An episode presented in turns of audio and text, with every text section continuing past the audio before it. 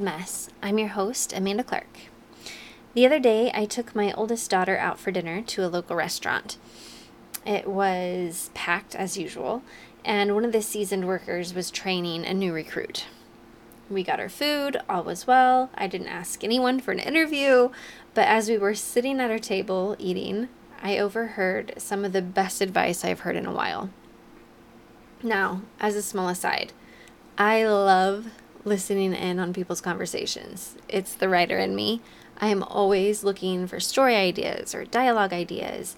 I do it on a subconscious level at this point. It's like people watching on steroids.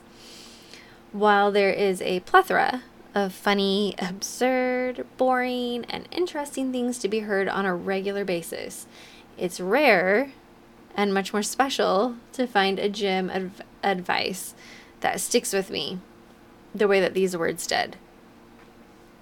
You see, at some point in the rush of the dinner rush, the experienced worker, who was a lovely older woman, told her teenage trainee, big smile, loud voice.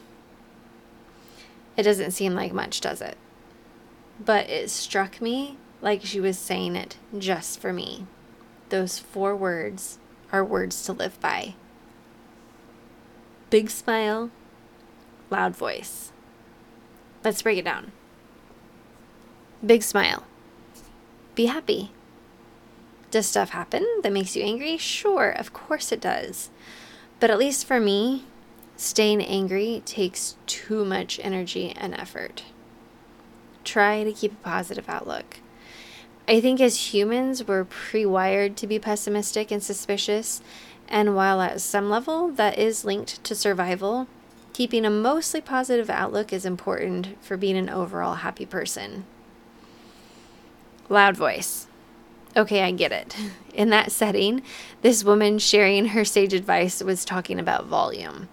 But for me, it's not so much about volume as it is about making yourself heard putting yourself out there, standing for what you believe in.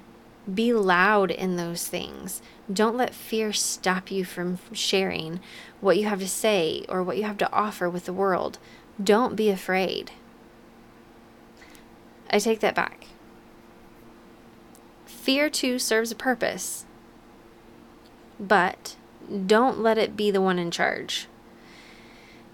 When it speaks, listen but that doesn't mean you have to follow fear's advice. Make sure your inner spirit, your soul, whatever you want to call it, is given a louder voice than fear. Big smile, loud voice. Be happy.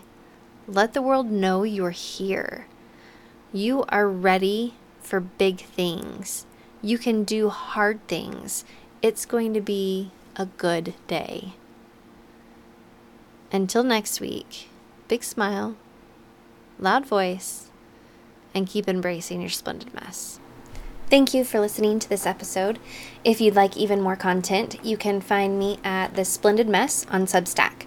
I usually post something new there uh, just about every weekday. Music for this episode is by Music Unlimited from Pixabay. Until next week, keep embracing your splendid mess.